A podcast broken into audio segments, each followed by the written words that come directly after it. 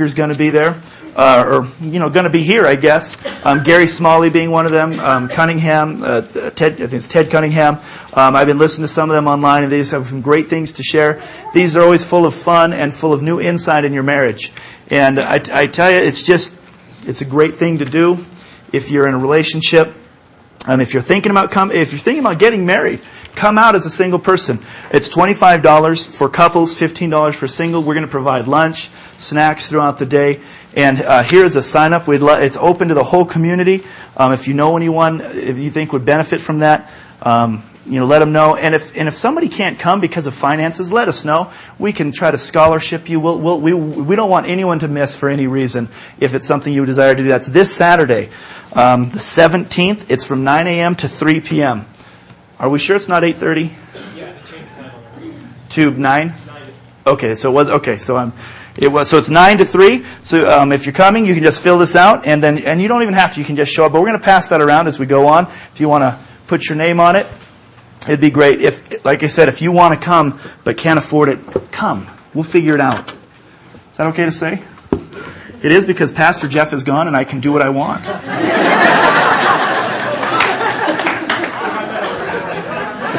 We're going to scratch that part out. Amen. Hallelujah. Man, while the cat is away, the mice shall play. And um, we're going on to that. Oh, I love when I get my notes out of order. That's just great. Hallelujah. There we are. Yeah, I'm excited. I'm excited. And uh, I can barely see the clock, so I'm just going to preach until I'm done. Usually takes two or three hours. And, um, you know, hey, if you're visiting with us this morning, welcome. It's so good to have you this morning. We do things a little differently than some churches. Um, and uh, we just desire to, to always allow God to have preeminence. We, we don't want to do anything that shuts him down. If he wants to move, if he wants to speak, we want to be open to that. And that's a little scary at times, being in a place where, where God is allowed to do things, because the moment we allow that, we're out of control. And yeah, I tell you what, you know, I don't like to be out of control. I'm a man, first of all, and men, men we, we like to be in charge. But I find that it's so much better as we'll just allow God to do whatever it is that He wants to do. Um, this morning I've been excited about coming. This is my, my first time preaching since I've come back, and it's it's been a it's been I've been excited about coming and just seeing what God would do. And I had a desire to bring a word this morning, and uh, for the last three, three weeks, and about a week and a half ago, God began to change and says that's not the message you're to bring. And so this morning, I really feel like we're supposed to talk about a, a different subject, and I almost want to pray as we begin. Father, we thank you for that which you've already started doing this morning. Father, as we go into this time in the Word, I pray that Rob Hastings would slip away quietly unnoticed and you would come and take the place and speak this morning to us. God, I pray that we would hear from you. God, I pray that we'd be open to things that you want to say this morning. Father, bless the words bless the ears. Open our hearts to receive, God, that what you want to say. Hallelujah. Hallelujah. Amen. So as I was I was praying and, and just seeking God and getting ready for the message I wanted to bring, um, I really felt God changed direction. And, and this morning, God wants us to speak about revival. And so that's, that's where I feel like God is, is, is God, is He wants to speak this morning about revival. And, uh, and so what is, what is revival? You know, we, what is revival? We need to understand what I'm talking about, first of all, because there's a lot of different things we talk about revival. There is, there's uh, revival meetings. When I say revival, some people might automatically picture a big tent getting set up and an evangelist coming in and speaking and having exciting worship and music and powerful preaching and much like we had a few, a few months ago. Uh, who went out to the revival meetings? Were they good? Revival meetings are great. But I'm not talking this morning about a revival meeting. So that's something different. We want to make sure we understand that. Um, I've got this huge dictionary in my room. It's the Reader's Digest Encyclopedic Dictionary, and it's like this fat. I should have brought it to show you. It's just huge. And it, it had a few definitions of what, what revival is. One, it's recovery as from depression. Two, it's a restoration or renewal of interest after neglect, oblivion, or obscurity. A restoration or renewal of interest after neglect, oblivion, or obscurity. And then the third definition they gave was a series of highly emotional religious meetings to awaken faith. I also looked up in Webster's uh, online, and I, they just have one of the short ones I really liked. It says, the coming again into activity or prominence. The coming again into activity or prominence. That's what revival is. I really like the, the two. Um, it's a restoration or renewal of interest after neglect, oblivion, or obscurity. I believe God is pour, speaking out this morning for revival. He's calling us out for revival. And I believe that a lot of people have been feeling that and hearing that same message. But, but this morning we want to talk because we don't want to go into the wrong direction. We don't want to go and do the wrong thing. God is speaking about a personal revival because sometimes our faith gets neglected. Sometimes our faith goes into oblivion or obscurity, that Christian walk that we had, and it's just allowed to die. And it needs to be revived. It needs to come alive again. It needs to be awakened. It needs to be renewed. It needs to come back into activity or prominence. You know, if, if you, when you accepted the Lord, those of you in, sitting in this room who've received Christ and had a change in your life, you know, when that happened, something changed in your life and you became excited and, and something changed. You became alive. You can't even explain it, but there was a change in your life when you received Christ. Something was different. In fact, if when you receive Christ, if nothing did change, we need to go back and pray some more and see, seek God. Because, because something needed to change inside of you where you had a different thought, a different focus. And so, but sometimes that excitement, sometimes that feeling, and it's, we're not talking about feeling, but sometimes that place where we know God and we trust Him and we're, we're living in this place of confidence and peace and purity wanes and begins to go away. And we need to have, we need to be revived. We need to be revived this morning. And, and there's two different types, that I want to differentiate between two different types of revivals. One is, is a time where you might come into a church where there's meetings going on and, and there's excitement. Even this morning, there was excitement and there's passion beginning to go on and we get excited about those things and, and we begin to maybe get excited about the future of the church and we get, begin to get excited about things. And, and sometimes when those things happen week after week, growth will even begin to happen. The church will begin to grow. But those, I believe, are highly religious revivals. It's a religious revival. You get excited again about the idea of Christianity. We get excited about maybe the way it used to be. And, and it's, it, it comes very, very much in emotion. You know, if the, if the music's right, and, and we begin to dance and it, we get excited. We might really go, wow, this is great and I miss this and, and I want to experience this again. It becomes very much a religious revival. But I, I want to talk about a spiritual revival this morning where our spirit man becomes revived, where our spirit man becomes alive again after a period where maybe it has been waned, it's, it's gone into obscurity, as, as the definition said. I believe that a spiritual revival is going to be marked by repentance. It's going to be marked by repentance, prayer, and salvations. As we begin to get personally revived, repentance is going to be there. Prayer and salvation. And, and revival, spiritual revival has to be about, spiritual revival cannot be about doing. See, we can do the meetings. We can have a time of celebration and we can do that. But a spiritual revival is more about being. About being in God's presence. About spending time with Almighty God and beginning to be renewed and revived it would be dangerous to do, and, and, sadly I've heard it and probably have spoken it myself, to do a, a, a, start a message like this or start a revival time with a five point message titled The Five Things to Do to Have Revival. and we can do that. We've probably all, if you've been in church very long, you've experienced that, where something's changing and that it's kind of a doing revival. And that's what we want to stay away from this morning. We want to stay away from doing anything to have revival. Instead, I don't want to have a revival. I want to experience revival. You know the difference? I want to experience it personally. That where God is just, my relationship, my intimacy with God is stirred back up and I'm in close fellowship and communion with Him. That's where I want to be and that's what God is calling us. That's where God is calling us this morning.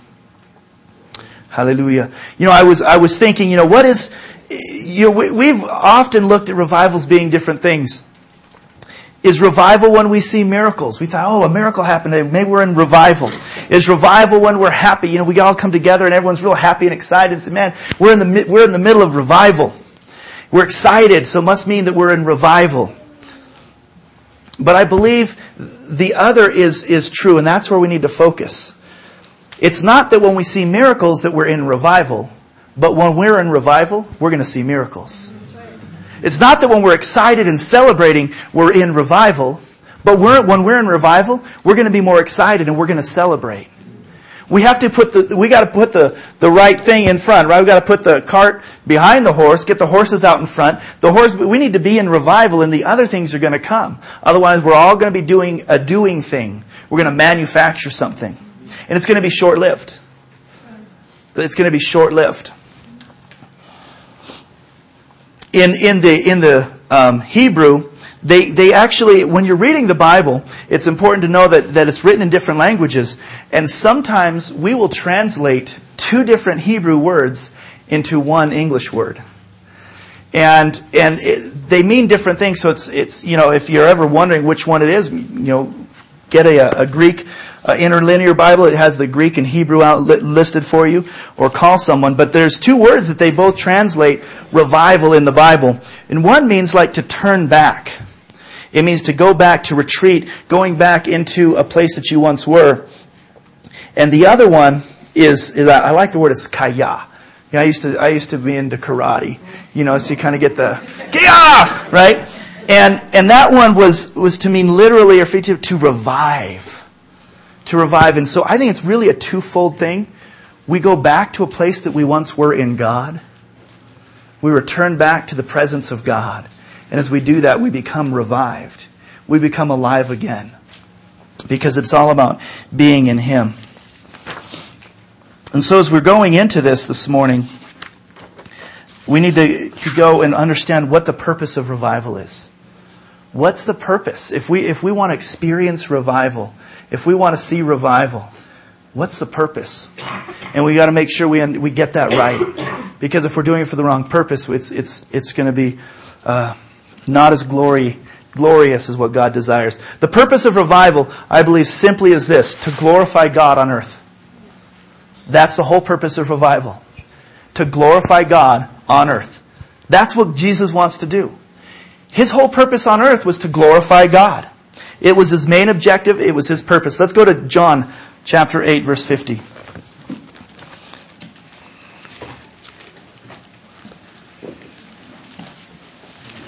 Hallelujah.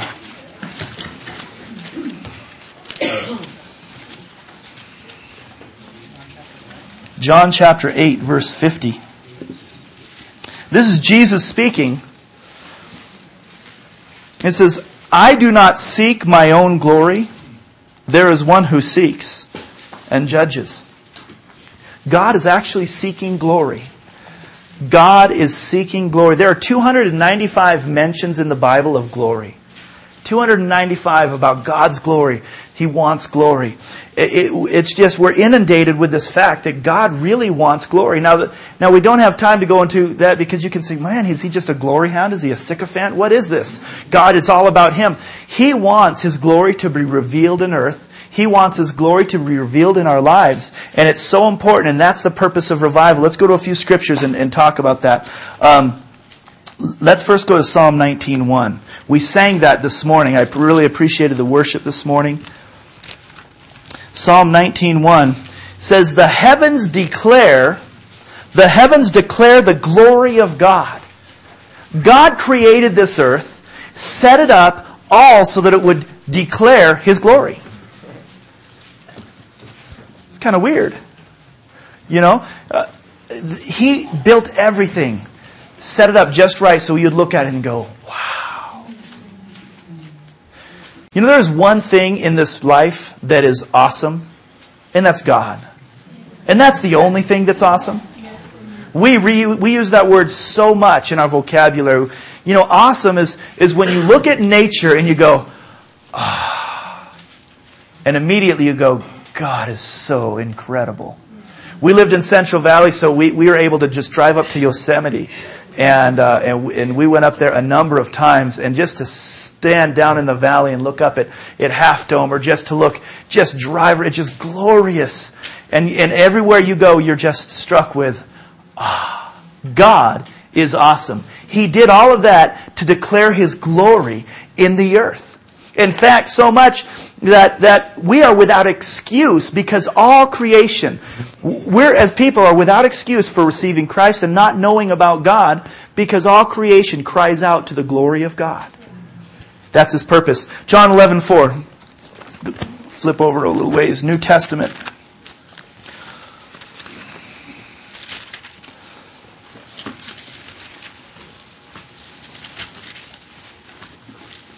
God's purpose is to have the earth reflect His glory. That was Jesus' purpose. Jesus did miracles so that God would be glorified. I'm in Luke, no wonder it didn't look right.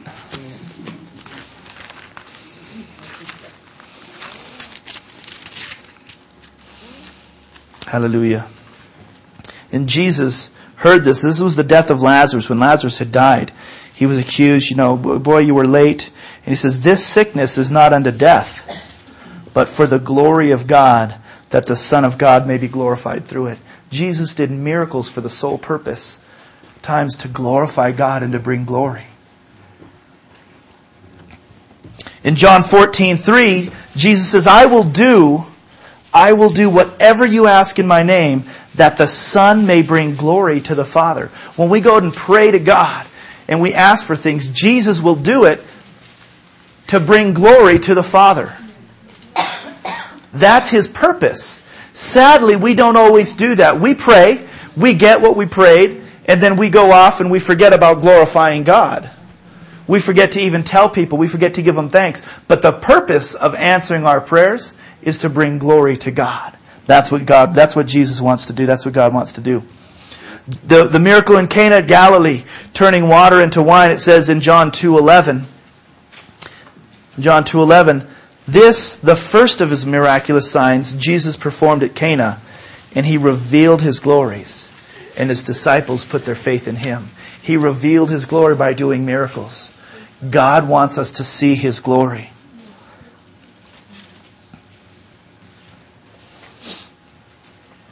As we walk as Christians, in, in John 15, 8, I'm not going to read it, but it says that it brings God glory when we bear fruit.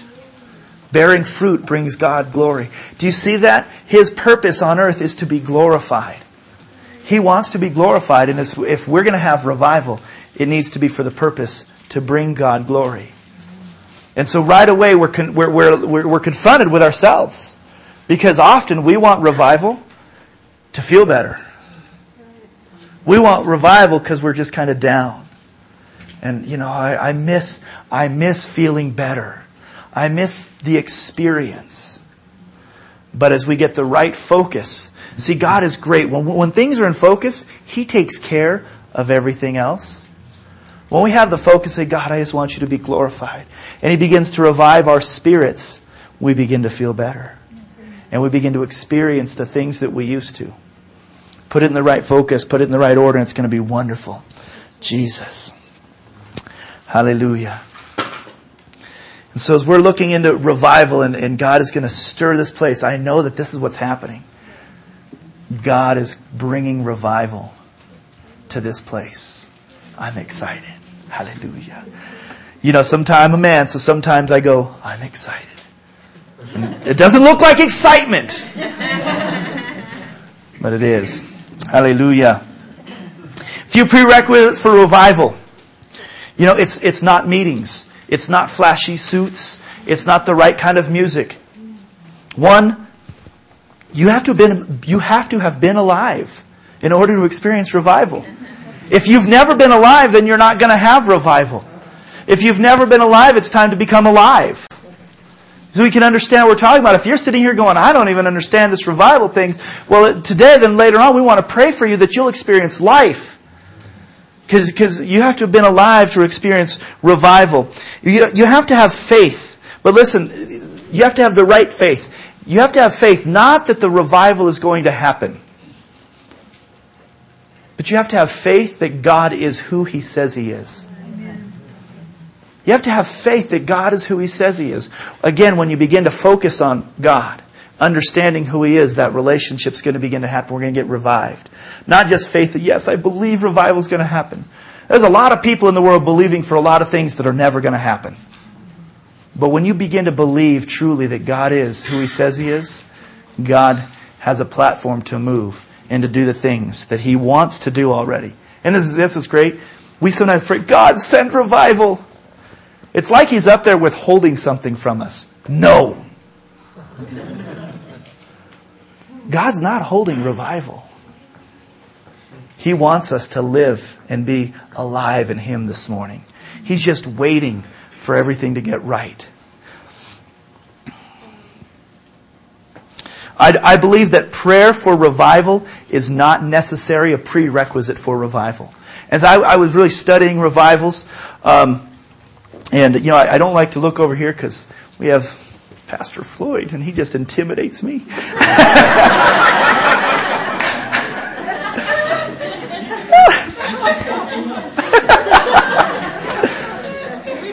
know, I, was thinking of him, you know, I, I, know that he has studied the revivals, and as I was reading and studying the revivals, I found that prayer did, prayer for revival did not always precede revival. People were not always looking for revival when God brought it. It's not about, go, God send us revival always. But there is something, the next point in my message, there is something that has always got to be there when revival happens. We're going to get at it, but it's not always send revival. Now, no, don't get me wrong. Prayer will always happen when revival's happening. How can it not? When you're revived and God is moving and you feel, you feel ignited and alive in the Holy Ghost in the relationship with God, you're going to start praying. You're going to pray more than you have in a long time. But you don't have to start praying for revival, for revival to happen. But this is what I believe we have to deal with in order to revival to happen. We have to get rid of a few things. Hindrances to revival. And these are just mine. Somebody could add a lot more to these, I believe, but I think these are some major ones. Apathy. Apathy is a huge hindrance to revival. You're in the point in your life and you just don't care anymore. And, and, and, and maybe you've been there, maybe there today.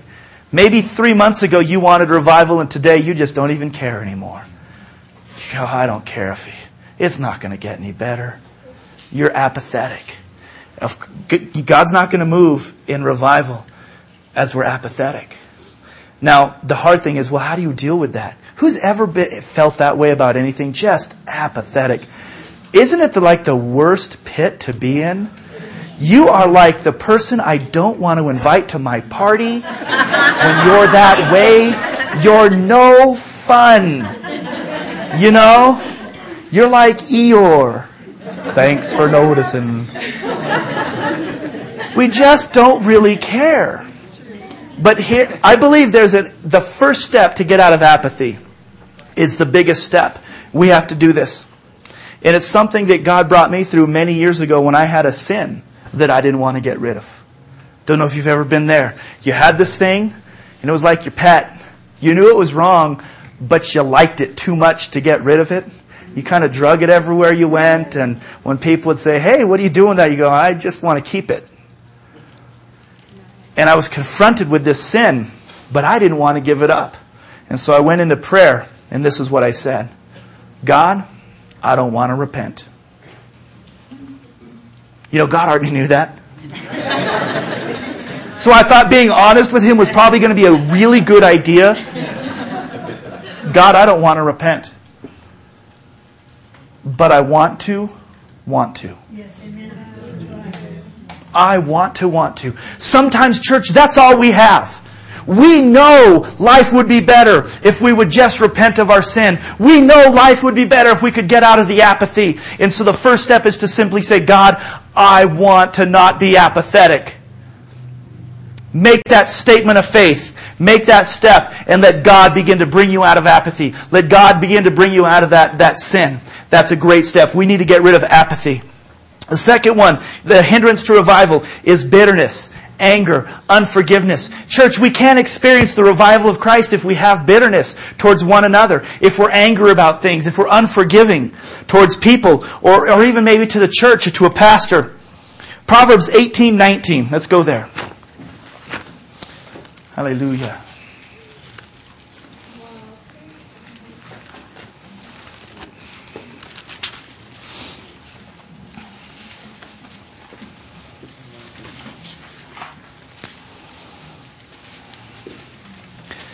It says in 1819, Proverbs 1819, it says, A brother offended is harder to win than a strong city, and contention are like the bars of a castle. When you have contentions, you can't break through to revival. They're going to hold you out. You've got to get rid of the contentions. You've got to get rid of the bitterness and the anger. It revival, it, it hinders the revival that God wants to birth in the believer's life. And, and I believe it's, it's for many reasons. One, the Holy Spirit is grieved. The Holy Spirit is grieved when the brothers aren't living in harmony, when they're angry and backbiting and bitter towards one another. The Holy Spirit's grieved and He can't move. He won't move in that presence. Our, our fellowship is broken. And as we're unforgiving, we give the devil a foothold into our life. Let's go to Ephesians 4 26 and 27.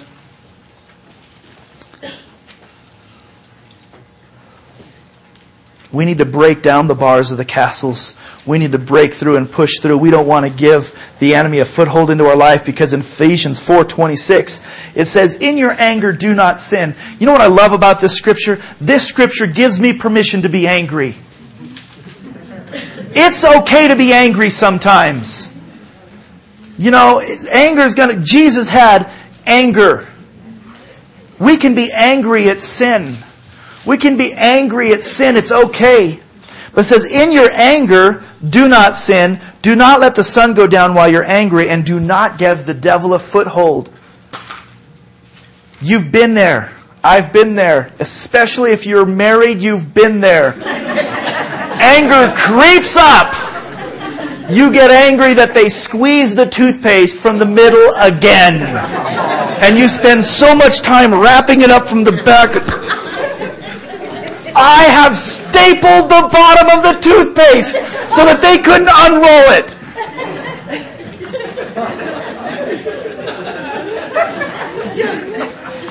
And you get angry at that. Only married people can get angry at such a trivial thing. But it's real. And the devil begins to come in and speak other things too. They do that because they don't care about you. She knows that you want her to squeeze it from the bottom. She doesn't care. We've opened the door and the devil comes in. And it begins to take more and more place in our lives. Don't give the devil a foothold. Somebody does something to, you know, you know how many times, how many times have you been offended at church because you thought somebody did something wrong. And for the day, the week, all week, you're like, they didn't look at me. They didn't talk to me. They just, uh. you come to find out they didn't see you. They were running to the nursery because their baby had an exploded diaper and they didn't even know you existed in that moment. But you're angry with them. You know, we need to stop being angry. We need to step back, stop being bitter, not giving the devil a foothold. Easier said than done. But begin to practice it. Love give them the benefit of the doubt. Amen? Hallelujah. That's a whole message. Listen, we can't receive God's mercy and His forgiveness if we harbor unforgiveness. We can't receive His forgiveness if we won't forgive. As you forgive others, so I'll forgive you. You got to get rid of it. If you're sitting here today and you're going, I want revival in my life, and eh, already you're going, yeah, I'm angry at this person, I'm bitter. You need to begin to deal with those things to experience revival.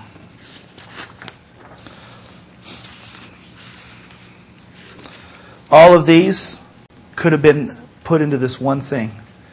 The greatest hindrance to revival is sin. The greatest re- hindrance to revival is sin.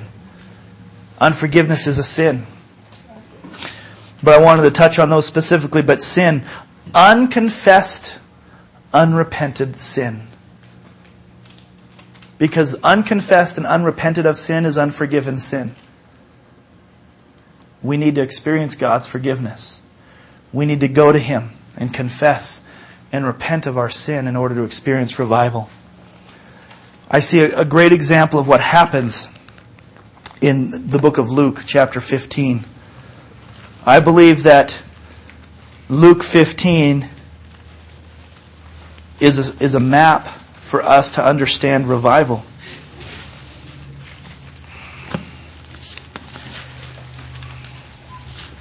We find the story of the prodigal son, and we've, we've heard it, we know it.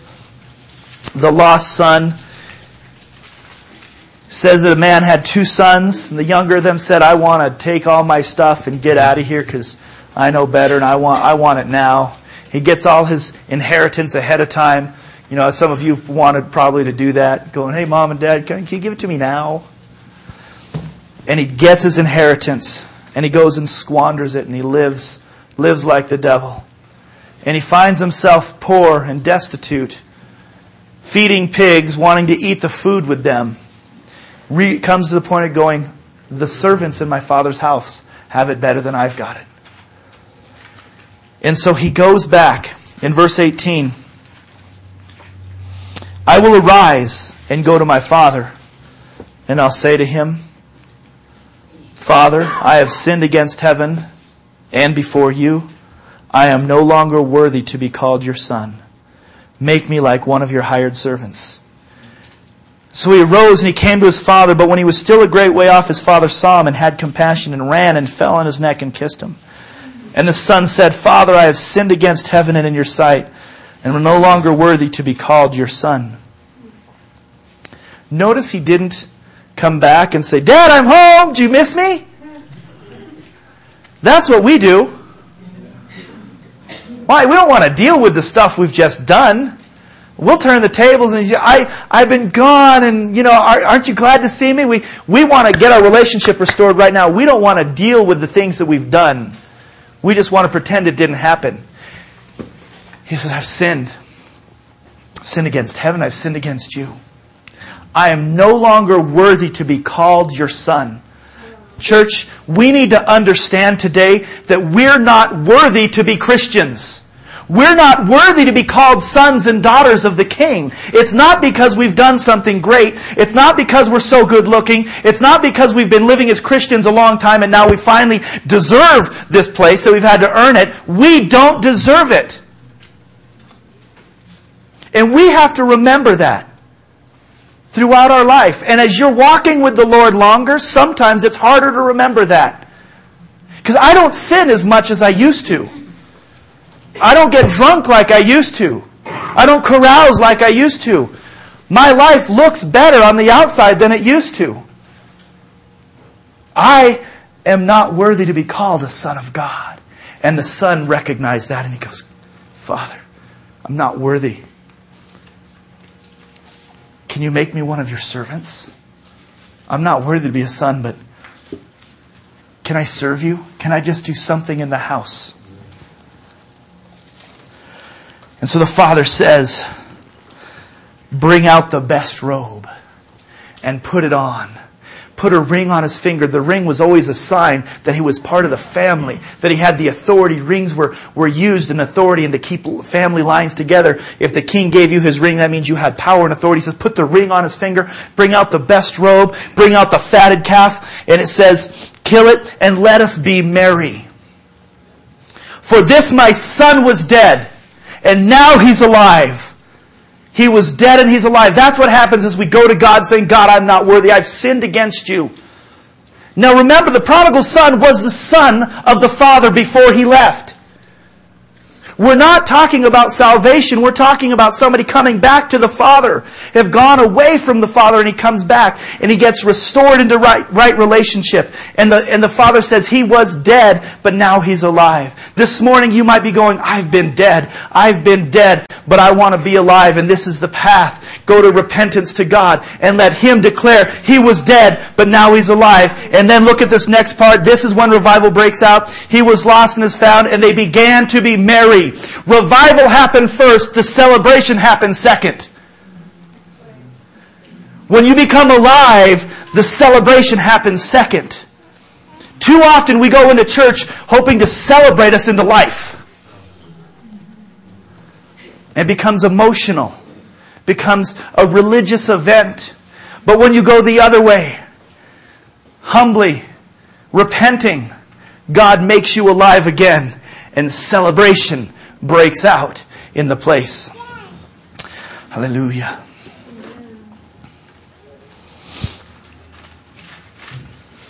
We will not experience revival if we're away from God in sin. And I know from experience that you can sit in the front row and be in sin. You can sit in church, never miss a Sunday, never miss your cell group, and be just smack dab in the middle of sin. And you cannot experience revival there. You might even be celebrating and dancing, but on the inside, you're like the whitewashed tomb. There's dead men's bones inside, and you know it. Because I knew it. You know it. Come back to God as the, as the prodigal son with repentance and humility. True revival contains repentance. Salvations will occur and prayer will occur. In repentance, it's important for us to know what repentance is. God help the pastors and leaders who have mispreached and mistaught what repentance is. Many of you sitting here today have learned that this was what repentance is. I'm walking this way, I repent, and I walk this way. That is not repentance. That's doing a 180 degree turn. But if you're a disciplined person this morning, if you're a disciplined person, you know that by sheer discipline, you might be doing something wrong and you say, I'm just not going to do it anymore. And you start doing this by discipline. There hasn't been a change in your heart. There hasn't been a change in your mind. You just stop doing an activity. You've just done works. Repentance in the, in the Greek mean, is metanoia. It means the changing of your thinking, the changing of your knowledge, the changing of your mind. You have to change what you think today about your situation and the things that you're doing, and you need to begin to agree with God about how He sees you. That's what repentance is. When you read the Word and it says that you shouldn't uh, be a drunkard, well, you don't just stop getting drunk. You begin to agree and say, you know what? God hates this. He thinks it's wrong. He thinks it's bad for me. He says it separates me and you begin to change your thinking about it because I've met a lot of people who didn't smoke, who didn't drink, who didn't do any of these things, but if you got them, they thought it was okay. They just couldn't do them. You know, it's, it's really okay to do that. I just, I'm a churchgoer and I can't do it. They haven't repented. They just stop doing the bad things. Repentance is that change of mind. And when that begins to happen, God begins to move. God begins to move. In order to experience revival, there has to be change in our life. There has to be change in our life. Jer- the book of Jeremiah is the prophet Jeremiah writing to the people who were in bondage and in captivity in Babylon. Not a fun place. In fact, many of our fa- there's a lot of us in here with a favorite verse of Jeremiah 29:11. Raise your hand if that's one of your favorite verses.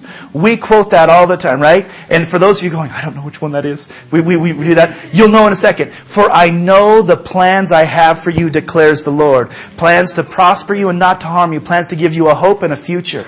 Right? And we go, oh yeah, I really like that one. That is such a good scripture. That scripture, that was what God was speaking to his people in the middle of captivity. I'm sorry, when you're in the middle of captivity, you hear that, you go, I don't see much hope. I don't see much future. But he spoke that to his people. Jeremiah, I want to go there because in this whole time of repentance, see, God is going to do something. We need to understand that repentance has got to be first. It's got to be first. Jeremiah 1. Hallelujah.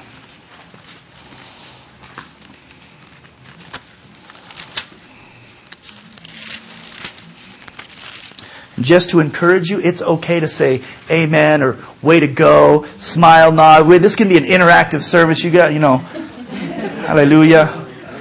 You know, woo. Jeremiah 110. See, I have this day set you over the nations and over the kingdoms. That's a good word to root out and to pull down, to destroy and to throw down, to build and to plant. There's a sixfold commission in this scripture.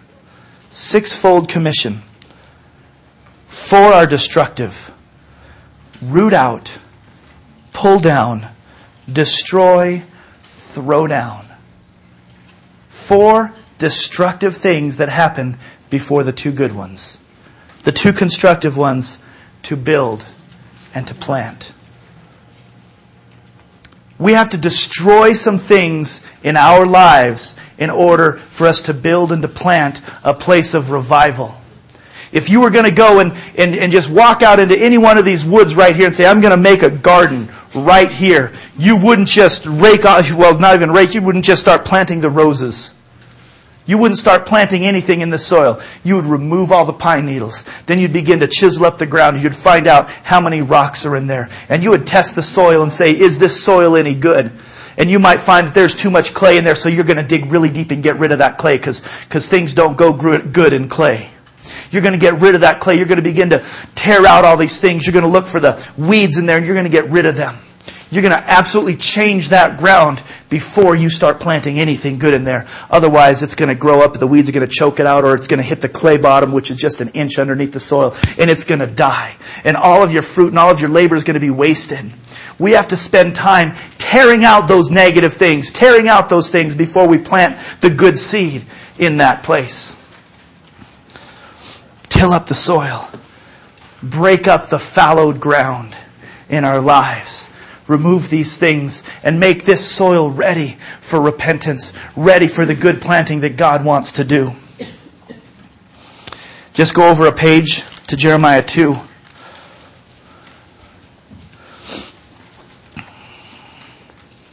In, in verse 2, God says, Go and cry in the hearing of Jerusalem, saying, This, says the Lord, I remember you, the kindness of your youth, the love of your betrothal when you went after me in the wilderness in a land not sown.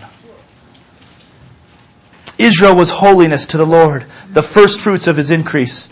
All that devour him will offend. Disaster will come upon them, says the Lord. He says, I remember you. I remember how you loved me. You went after me.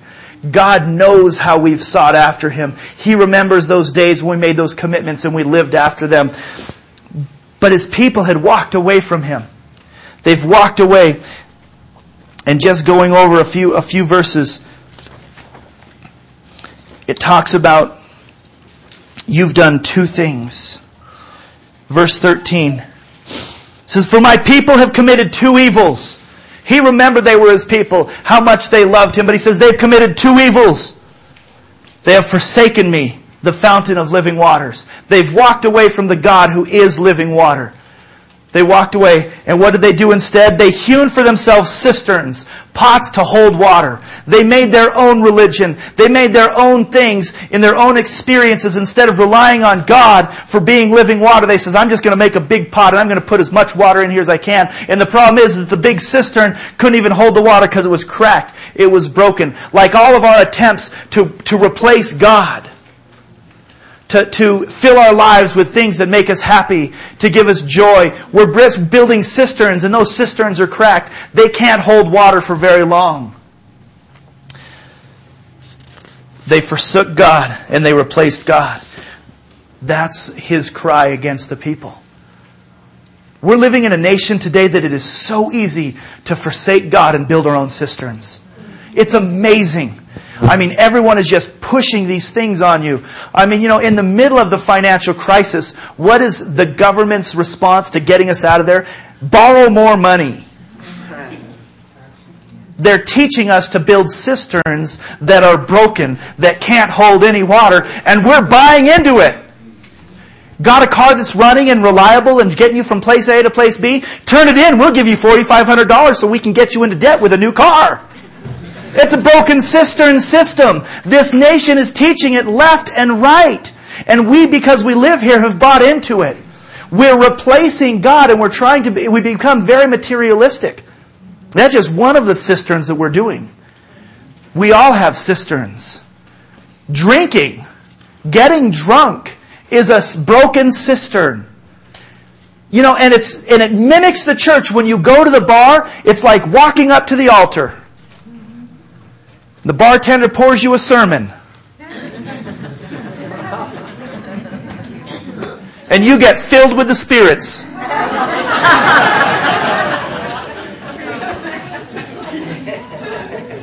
and by morning, it's leaking out everywhere. As you're bowing down to that porcelain god, it's a cistern. It's broken. Hallelujah. But why do we buy into it? We need to begin to just come back to God and say, I don't want any replacements. I just want you, the living God. I want you. I want to come back to you. We all have the things in our life. That's it. See, this message isn't pointing at one person. You might be in here going, oh, does he know what I'm doing? No. This is great about this message for me. I haven't been here long enough to really know how anyone's doing. Because this is a truth of the Word of God. That's right? Amen? Amen? Good preaching, Pastor. Thank you. This is another thing that we did that, that some of the kings were com- commended for doing, and that was for breaking down the high places. Josiah, Asa, and Hezekiah. If you've read through Chronicles and Kings, sometimes, you know, as we were talking, we were doing it last night, she loves these books, but sometimes they just get a little boring. And he became king at the time when he was 20 and 5 years old, and he reigned for 18 months, and he did evil in the sight of the Lord. Uh, You know, why do I need to know about that? Because if you read, you'll find things. The high places, you, you've heard about the high places. I can see this. Uh, who's ever been confused about the high places? I was. You know why I was confused? Because Solomon went and worshipped at the high place and God was there. Some prophets were anointed at the high places and it was okay. But they always say the king did this good, but he didn't remove the high places. That confused me. Well, the high places were okay. When did it change? What was it? And the high places, when the children of Israel came into, into the land, the Canaanites had been there, and on top of a hill, see, they believed that they wanted to be closer to God, they would build an altar.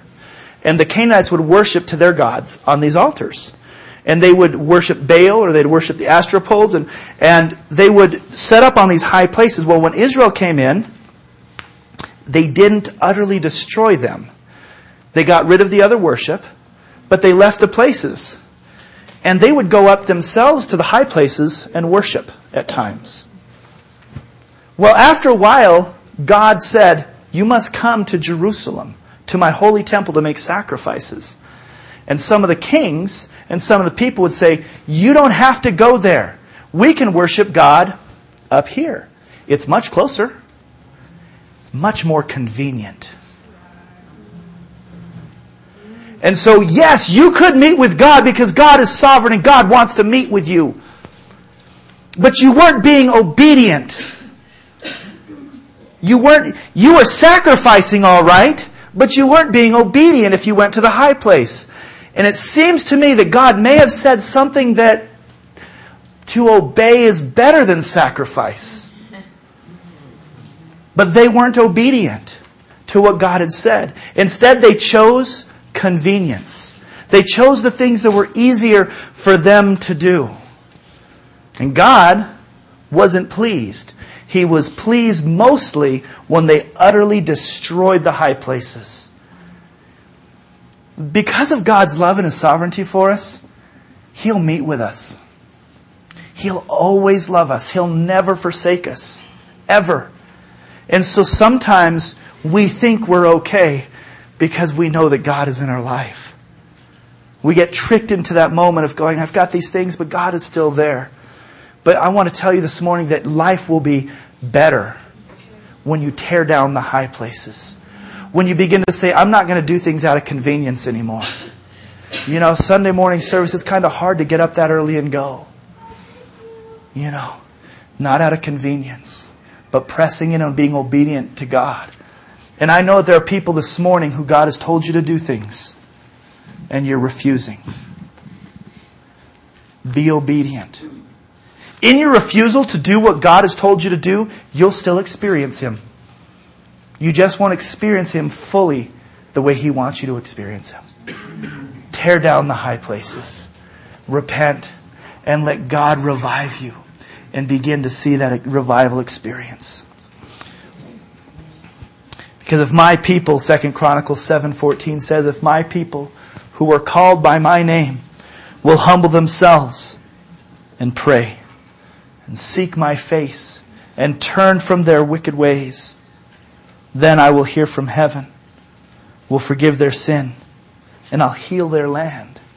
God is looking for a people to listen, to seek his face. Don't distance yourself from God. Don't distance yourself from those that are calling on God. You can't be out there on your own for very long seeking God. You need to be in fellowship. Press into God. Humble yourself and pray and seek His face. Because sin is going to hinder us. Sin is going to hinder us every time from experiencing relationship. And that sin causes distance. In James 4, James 4, verse 8, it says, Draw near to God Draw near to God, and He will draw near to you. Cleanse your hands, you sinners, and purify your hearts, you double minded. Lament, mourn, and weep. These are not scriptures that we hear in the church enough. We hear too often, God wants you to have a better life now. And we live in there and we camp in that. We take Jeremiah 29:11 and we say, "Yes, He's going to give me a hope and a future, and we stop at that. We need to read 10, and we need to read 13, and we need to read 14. And I'm going to do that right now because God's promise for you is conditional. You know, it's okay to grab the promises of God, but if there's conditions on them, you need to know the conditions, otherwise, you'll never experience the promise. Is that okay? Because verse 10 of 29 says this, this, thus says the Lord, after 70 years are completed, I will visit you and perform my good word to you. Here's one of the conditions. It's not going to happen for a while. You can't just claim the promise right now if God says, oh, by the way, it's going to be a few years. Sometimes we want to pray once, twice, three times, and we want to be done, and then the answer needs to be here right now. God says, no, after 70 years, I'm going to come and visit you. And then he says, and I know the thoughts that I think, thoughts of peace and not of evil, to give you future and a hope. Then read 12, more conditions. Then you'll call on me and pray to me, and I will listen to you. You will seek me and find me when you seek me with all of your heart. There's a condition. We're not going to find God if we're half heartedly seeking. We're going to find Him when we seek Him with all of our heart. Draw near to Him, and He'll draw near to us. Cleanse your hands, you sinners.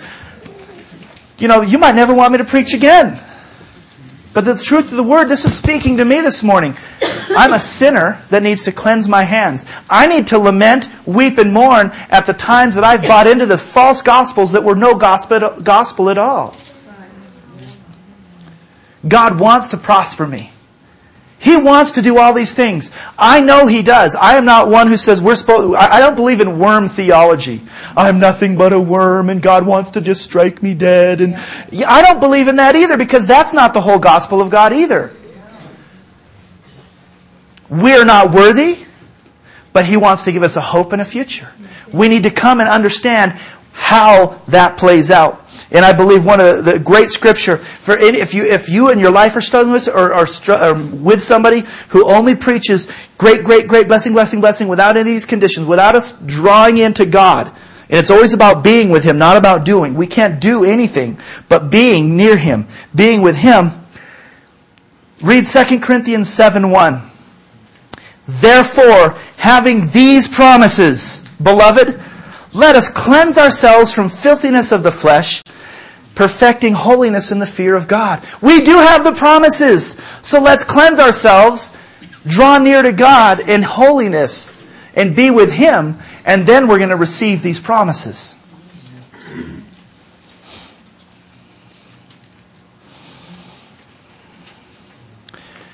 The message of the Bible is, the message of today is, is not are you doing the right things, but it's are you close? God wants you to be close to Him. And that's, if we can't be close with sin, begin to repent and seek God. I'm going to ask Una to come. If she's still in here, she might not be. She's in there. Ed, come. Just come, please. We're going to spend some time following through in this message.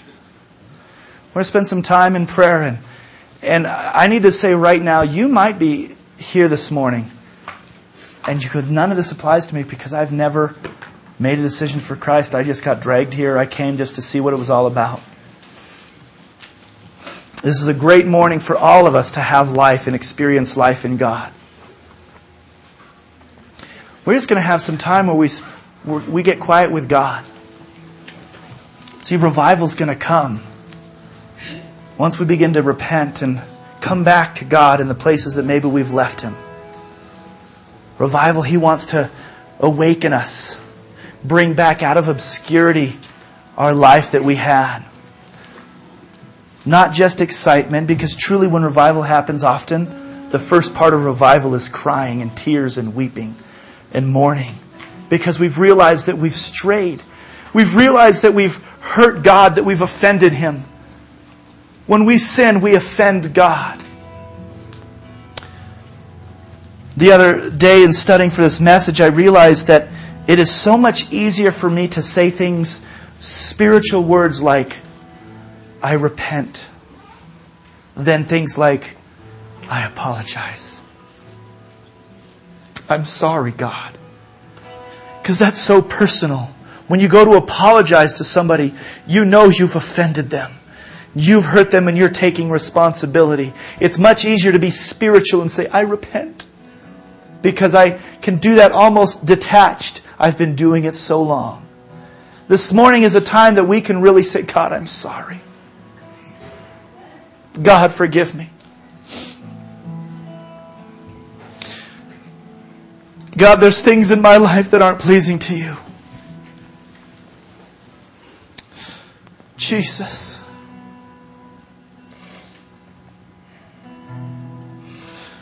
God, you know us. Search us now. Begin to deal with the things that are hindering our revival, that are hindering our life and our awakening in you, God. God, show us the things that are keeping us separated and distance from you. Hallelujah, God. Oh,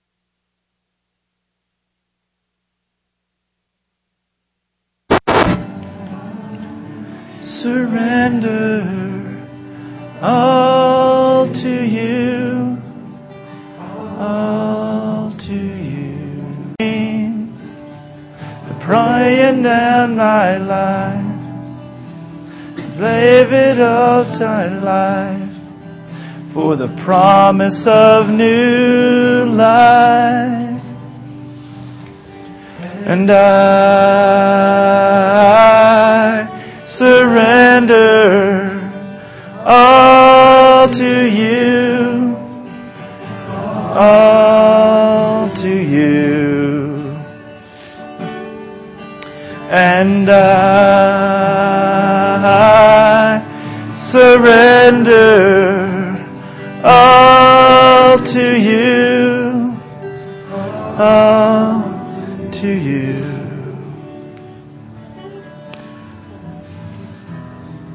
Yes, Lord, this morning, God, we, we surrender. God, we want to give you everything. Father, we don't want to keep the high places in our life. God, the pride and the arrogance that says that we can do it our own way. Father, we don't want to worship you conveniently. God, we give to you everything and says, God, we will follow you.